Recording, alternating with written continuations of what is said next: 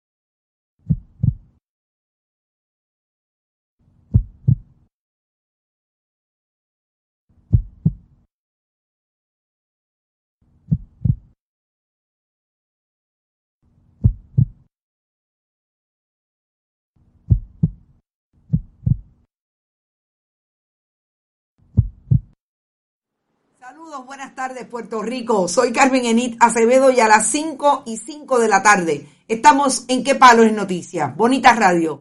Se enciende para conversar con ustedes sobre ustedes, de ustedes y sobre todo de lo que usted tiene derecho a saber. A esta hora vamos a conversar con Brenda Reyes Tomasini en la eh, sección Estrategia de Comunicación y Comunicación Estratégica sobre las pocas cosas que han pasado en Puerto Rico desde que hay un repunte del COVID desde que el gobernador de Puerto Rico nos dicen que está vacacionando, entre otras, con la perra Maya en Fajardo. Lo que está pasando sobre la corrupción y el rey Momo, no, perdón, el rey de Guayama, eh, Albert Torres Berríos, entre otras cosas. Sobre todo vamos a hablar de COVID, lo que está pasando, las últimas noticias y lo más interesante, lo que está pasando en Puerto Rico, que un colegio de productores de espectáculos le está pidiendo al gobierno que eliminen el requisito de la vacunación para entrar a los conciertos. La verdad es que hay cosas y hay cosas. ¿Quiénes estarán detrás de esto? Vamos a hablar sobre esto. sobre los números de COVID y todo lo que tenga que decir también. Eh, tengamos que compartir y comparar notas con relación a la última entrevista que le dio Edward O'Neill a un canal de televisión tradicional y lo que dijo con relación a la asesoría que le brindaría su padre si resultara electo alcalde de Guaynabo. Vamos a hablar sobre todo eso, como siempre, antes compartan, compartan, compartan, vayan a bonitasradio.net, allí pueden donar a través de PayPal y tarjetas de crédito. También lo pueden hacer en la Fundación Periodismo 21 en su ATH móvil, la Fundación que recibe cheques o giros postales a nombre de la Fundación PMB 284, PO Box 194000, San Juan, Puerto Rico 00919, guion 4000. Siempre estamos en Twitter, Bonita guion bajo radio, Bonita Radio en Instagram, Bonita Radio, auspiciado siempre. Pero antes de decir los auspiciadores, estamos también en las plataformas podcast, iBox, iTunes, Spotify, YouTube 24-7 y auspiciado por Buen Vecino Café, la cooperativa Abraham Rosa, Vega Alta Coop, la cooperativa de Juana Díaz y Manuel Seno Gandía.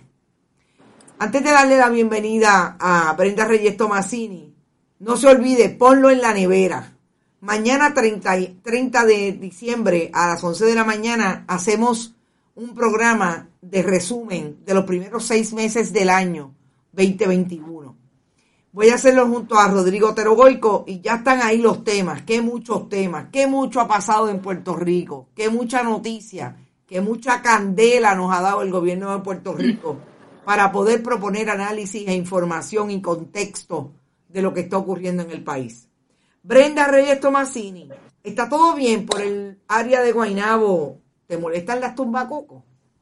Ay, Dios mío, mira, yo te digo que la única tumbacoco que ha venido por aquí no ha entrado a la urbanización, pero te diré que hay guerra, hay candidatos que empezaron a poner anuncios y en la tarde de hoy me enteré que le quitaron los anuncios. Oh, a uno de los candidatos le empiezan a desmontar en los tablones de expresión pública. En Guaynabo hay una pequeña eh, guerra eh, y sabemos que hay todo tipo de acusaciones de un lado y de otro.